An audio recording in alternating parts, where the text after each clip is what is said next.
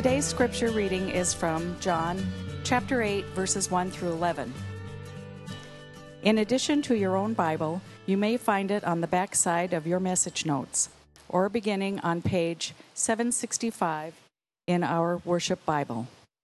Please stand for the reading of the gospel.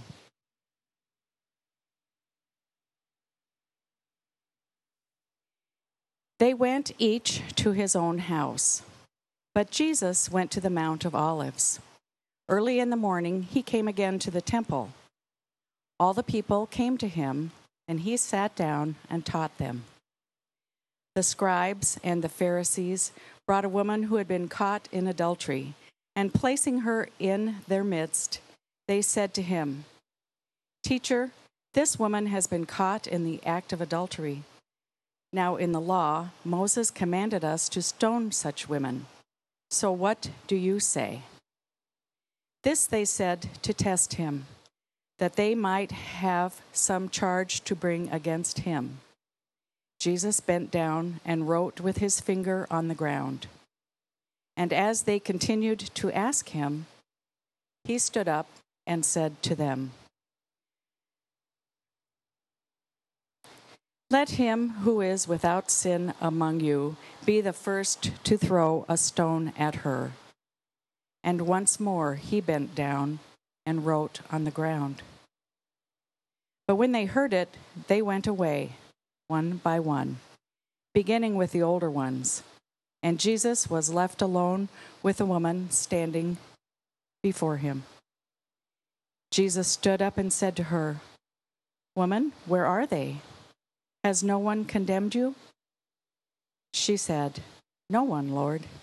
And Jesus said, "Neither do I condemn you.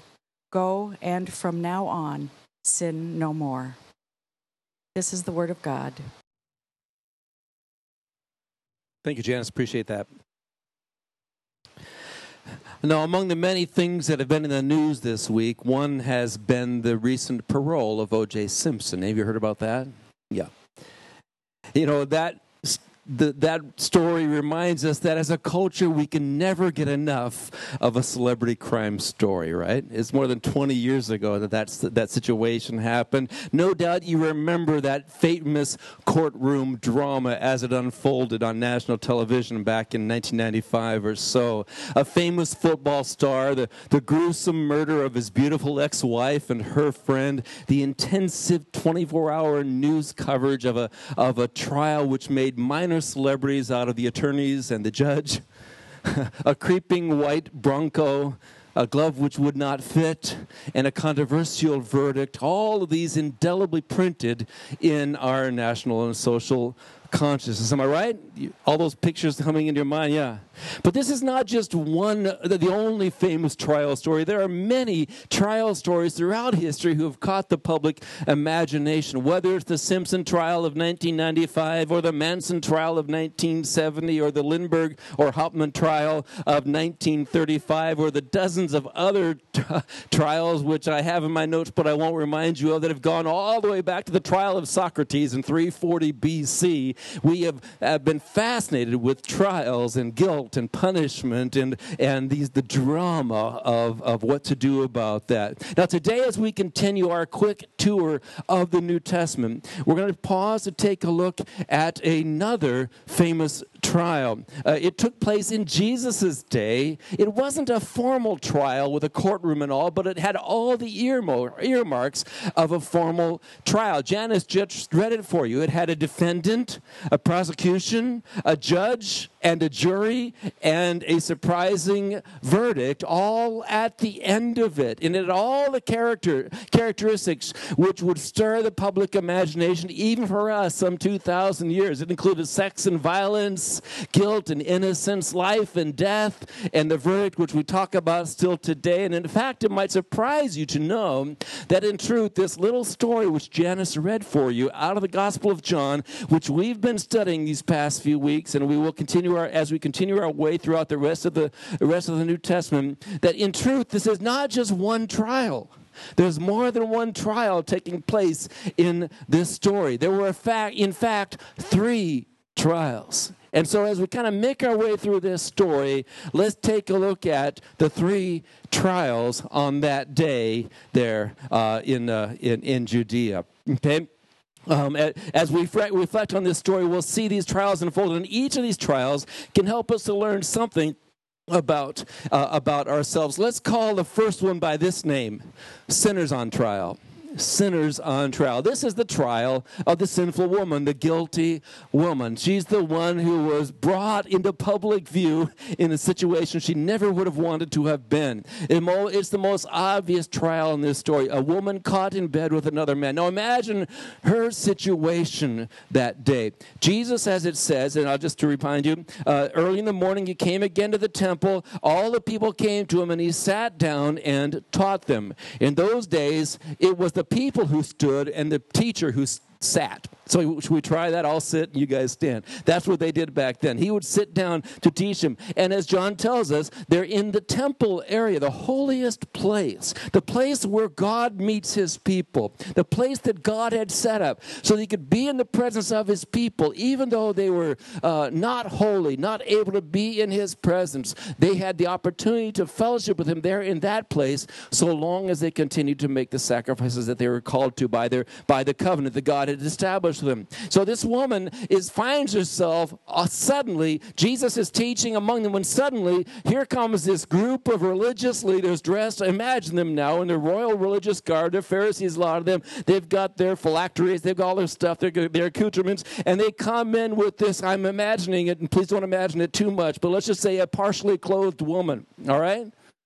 Who's just put on what she could, because they're careful to say this woman was caught in the act of adultery. They're careful. In fact, the original land, the original language is very specific in the act, in the very act. In other words, a couple of things. One is you wonder whether there's a prurientness, prurient kind of a uh, thought about this as uh, as they're saying it, but also because they're basically saying there is no doubt about this woman's guilt. Okay, so she's brought in before this crowd, dragged into this public setting. It's just as if as if we were to say, all of a sudden, someone comes in and does the same thing to us. We'd all be like, oh my goodness, what is going on? This is what's going on for this woman. And in this story, she's utterly ignored, never spoken to. Early on in this story, she's treated like a non-entity. This woman was caught in the act of adultery. Moses says she should be condemned, but what do you say?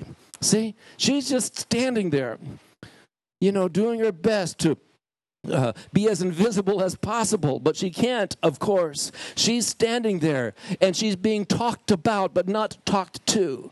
And Jesus then responds, well, whatever he was teaching, he was sitting down, so he he just was leaning over. And often when teachers would teach, they would use the ground like a chalkboard. That was commonly done. Uh, in fact, we have stories about that in terms of early Euclidean geometry, of them drawing. I mean, how would you? You didn't carry around paper and pencils or, or iPads. You, you drew on the ground. So this was not an unusual thing. And he seems to ignore her. She's totally ignored until the end of this story. This woman was treated very unfairly. She was treated wrongly. In fact, we can't help but wonder, where is her accomplice in this crime? He's just as guilty as she. Why is he not there? The very fact of his absence can't help but make us think that perhaps this was something of a setup situation where the man goes free, but the woman, who perhaps was known to have this behavior or whatever, does not.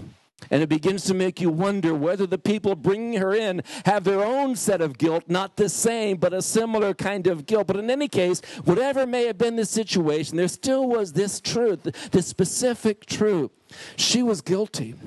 She had done something she should not have done. Her religious system of that day condemned her. In fact, she had committed a crime which, according to his, her religious system, was punishable by death. Now, it was rarely, if ever, actually uh, put into uh, you know, practice that way, but it was there in the system. It was there as, as a potential punishment. Usually some other kind of mercy was found, but you see, the people bringing her in are calling for capital punishment for this woman. Moses says she should be condemned. What do you say? Now, I believe her situation was grossly unfair. That she was grossly unfair. But that does not change the fact that she was guilty. She had done what she should not have done. And in that respect, her situation was not unlike our own. Nor I'm hoping that you have not been caught. Well, let's hoping it's not exactly the same for you. But all of us have sins in our lives that we know are there. We may feel that we're extending these circumstances, but we are guilty too. We may we may balk at her crime as if that's a really bad one. Perhaps we feel that uh, uh, that you know that she shouldn't have been condemned for what she did. That's beside the point. The point is that she had violated her own code of conduct, and so have you and I. We have violated our own codes of conduct. We are guilty. We are guilty against the standards of Holy Scripture, certainly, uh, but we are certainly guilty as well against our own personal standards. How many of us will say, I always live according to my best self? I hope none of you would say that, because you'd be a liar if you did, right? All of us have standards that we think, that's why it's so crazy when we speak about the future. Well, I've been a pretty good person, and et cetera. You haven't even met your own standards for life, have you? Much less God's. So we're guilty. We're not guilty of the same thing, perhaps, but if we're honest, we admit we stand condemned by our own ideals. We want to be loving. Instead, we are selfish. We want to be caring of the people who are around us, and instead we take advantage of the people around us. We want to be honest, but instead we cut corners, we cheat just just a little, you know. We want to tell the truth, but, oh, there's a special circumstance here where I think it'd be okay for me not to, you know. We, all of us know that we find ourselves living beneath the standards that we know we ought to achieve, not just the standards that God or society or our family set for us, even our own standards. We're guilty against our own codes of conduct, much less the larger standards. And we have no one to blame but ourselves. Whether or not our sin is publicly exposed like her was, the fact remains, we are guilty. And we have no one to blame, as I said, but ourselves. We stand before a holy God just as she stood before a holy Jesus, with nothing but our rags and our shame to cover us. We need to see that that's part of this story. We need to see that that's the truth about where our lives really are. And part of coming to terms with uh, uh, with what needs to be done about our situation has to do with coming to terms with what is the truth about our situation. Suppose you show up with a doctor's diagnosis that you don't like. And so you say, okay, I'll just take two aspirin. I'm sure I'll be fine. He said, wait a minute, don't you understand the gravity of your health situation? Don't you understand the gravity of what you're doing?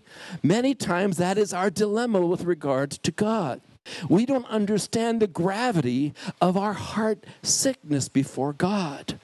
The Bible says the heart is deceitful and desperately wicked. Who can know it? I mean, there's a, and if you're honest, you can see that, or maybe I'm the only one who sees it in my own heart. Despite my best intentions, I stand guilty before God. We need to see that we are utterly guilty and deserving of whatever sentence God would pass against us. Yeah. But that's where this story becomes so beautiful.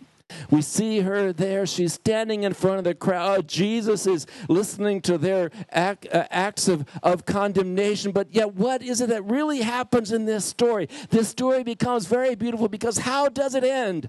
The guilty person is not condemned.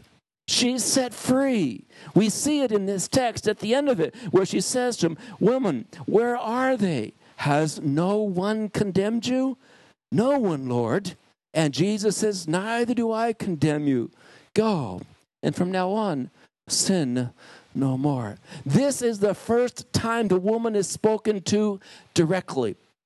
Before that, she's just standing there, listening to people talk about her, gawk at her. discuss her future. And now, after the story is unfolded, Jesus now looks at her. Her accusers have backed away. The crowd, no doubt, is still around, wondering how this story is going to end. And Jesus looks directly at her and says to her, "Woman, has no one condemned you?" "No one, sir," she says. "Then neither do I. Go, and from now on, sin no more." Now, if I did my job, you felt a little guilty a minute or two ago. So let me look at you in the face and say, there is forgiveness for you. There is no condemnation for you and for me. Jesus sets us free from our guilt, just like he set that woman free. Despite her shame, despite her sin, despite her rags, the Son of God looked directly in her eyes and says, "I do not condemn you either." That's a beautiful, beautiful story. In fact, the Bible says in Romans chapter eight, there is, and because you say, well, that's her, she got off free. But here's what the Bible says about you. There is therefore now no condemnation for those who are in Christ Jesus. For the law of the Spirit of life in Christ Jesus has set us free from the law of sin and death. When you're feeling condemned for your sin, if you've placed yourself under the care of Jesus and come with your sin to Jesus and trusted in him as your Savior, you can hear his words, "I do not condemn you." Some of you today are still feeling condemned about sins Jesus forgave a long time ago. God does not condemn you. You need to come to him, admit your guilt, receive his forgiveness, trust in him. But as you do that, the forgiveness he purchased on the cross when he said, "Father, forgive them, for they know not what they do," that forgiveness was then made available to everyone who would receive it. In Christ, we are forgiven for our sins. Religious types might point their figure, finger. Bystanders might gawk at you, but Jesus forgives you. Remember, the forgiveness came to this woman before her behavior changed. She hadn't cleaned up her acts. She hadn't proved herself worthy of forgiveness. It was given to her right there on the spot in the middle of her shame. While others were gawking and others were confu- uh, accusing and others were walking away, "I do not condemn you. Go and don't sin." And her life was utterly changed. But remember, forgiveness came before the life was cleaned up. No, we must let, we do not clean up our acts in order to earn God's forgiveness. So important to see that. You don't earn God's forgiveness. Um, Jesus earned God's forgiveness when he died on the cross. You don't earn it. Jesus earned it. And we we don't earn it, but we receive it by faith. We don't clean up our act to get God's forgiveness. We must let go of our pride and our excuses, and with humility and eternal gratefulness, receive Jesus' forgiveness. Yes, "I do not condemn you," Jesus said. I don't know if you like Uh, musicals and so, but uh, I do, like anybody. I, you can't help it. There's like, we love musicals. But one of the books that I read, which has turned into a very famous musical, was written by Victor Hugo called Les Misérables. Ever heard of that story? You've heard of the story. It was actually a novel written about eighteen sixty-two, one of the great nineteenth century novels. I enjoyed reading it num- a number of years ago. One of the things I did while I was cleaning pools is I listened to books, and I listened to that one while I was uh, cleaning pools years ago. And uh, and then, of course, there was a musical that you many of you have seen either on, on the stage or perhaps on television, the new two thousand twelve version. But if you remember, at its very root, that story is a story about forgiveness. Remember, there is a character early on in the story, Jean Valjean. He's poverty-stricken. He had stolen bread. He was imprisoned for nineteen years. He came out uh, uh, of prison, and uh, uh, and he could not find anyone that would take him in. He was, uh, and so ultimately he. Uh, Uh, he had been uh, um, uh, taken in by a bishop who took him into his house. And even though the bishop was the only one who had given to him uh, you know, uh, a place to stay, he stole his silver during the middle of the night when he walked out of that place. And then later he was captured that same day. This is how Les Miserables begins, both the book uh, and the story, basically.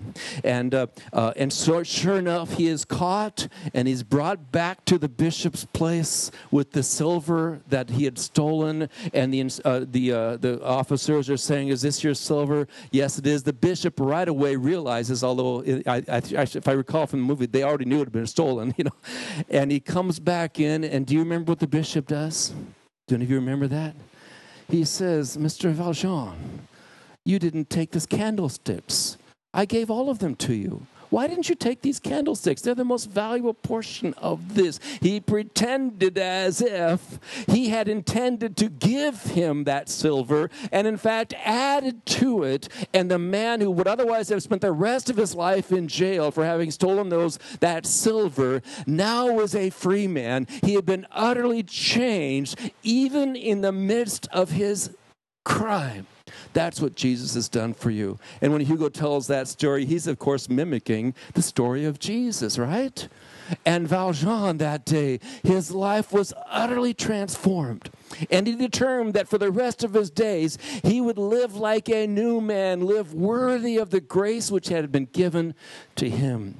That's what I believed happened to this girl that day. She had been forgiven when she should have been condemned.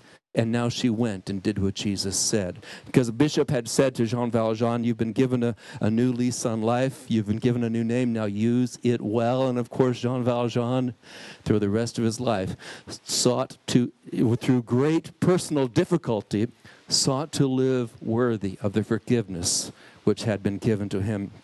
Of course, there was another key person in that story, Inspector Javert, who lived by a different code, who later on had been given the gift of forgiveness to by, by none other than Jean Valjean himself. And it broke through everything he'd built his life on, and he couldn't take it, and he wouldn't accept it. And you know what he did? He took his own life.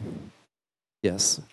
See, we've been offered the gift of forgiveness, and we need to embrace it and be changed as a result. To the sinner on trial, Jesus offers to forgiveness to those who don't deserve it. But as I said, there are three trials, and I'm going to hurry to get you through all three trials. Quit laughing at me, Pat. uh, I got a little involved in my story there, didn't I? But that's what happens. Gee, uh, the second one, there's another trial going on here, and let's call it by this name, religion on trial, or moralism on trial. Trial. What's really going on in this story? Is this really about that woman and her sin, or is it about something else? Are the people who brought her in that day really interested in justice? No, it says right in the text, they're trying to trap Jesus. They're using this sinful behavior, which they very likely set up, as a means by which they can trap Jesus. What was the trap? They said, "Moses said she should be condemned, but what do you say?" What are they trying to do? What is the trap? Well, if Jesus condemns the woman and follows the law of Moses, the crowds disperse. They, he just becomes like all the rest of them. They're not going to follow him anymore. He's just going to kill her, take her, you know, which in fact he kind of did in a, in a roundabout way, right? But if he does condemn the woman, he loses his popularity with the people. On the other hand, if he excuses the woman, he'd be violating the law of Moses, and they would have reason to condemn him. Did they care about this woman? Not one iota. They did not care one bit about that woman. In fact, as I've said, it was likely that they set her up. He was, the, the man who should have been there with her was not. He was as guilty as her. Chances are he was a setup for her. And this gives you to us, in picture form, the problem of moralism and, uh, and, and self-made religion. Think with me for a moment. These, this moral way of thinking, moralism, thinking that somehow I can earn my way to God by my good deeds, by my religious behavior. That's what I'm talking about. This, this, this, uh, this. Uh, let's call it the problem of religion. It deludes us into thinking that by our own efforts we can gain a right standing with God. This is the sinister reality of moralism, and it's not the gospel of Jesus. Religion teaches us that our good behavior puts us into a right relationship with God. But the gospel of Jesus teaches us that a, a, a right relationship with God is a gift of grace, not a reward for human merit. The woman was guilty, to be sure, but these men's religious way of thinking had caused them to become religious hypocrites. She may have been an adulterer, and she was, but they were hypocrites. She at least knew she needed mercy.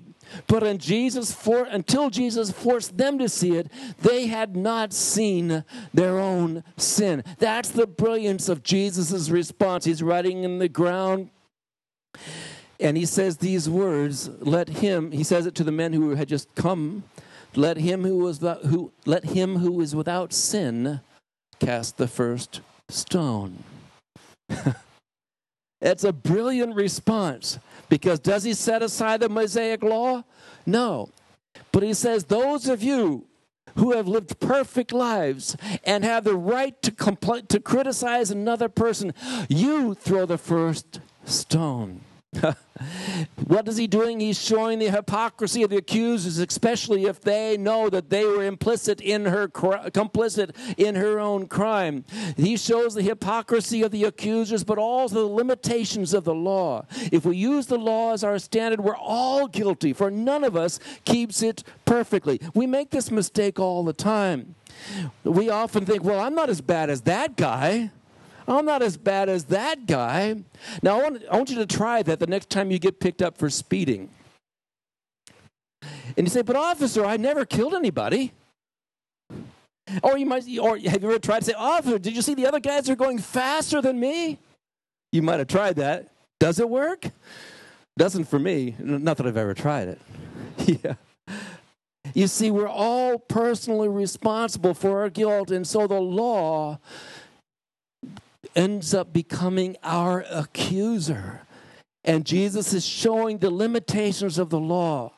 Yes, Jesus is showing that what we need is not just a better, uh, a better, more enlightened law, but we need forgiveness. We need something to break through our own shame, because every one of us is guilty.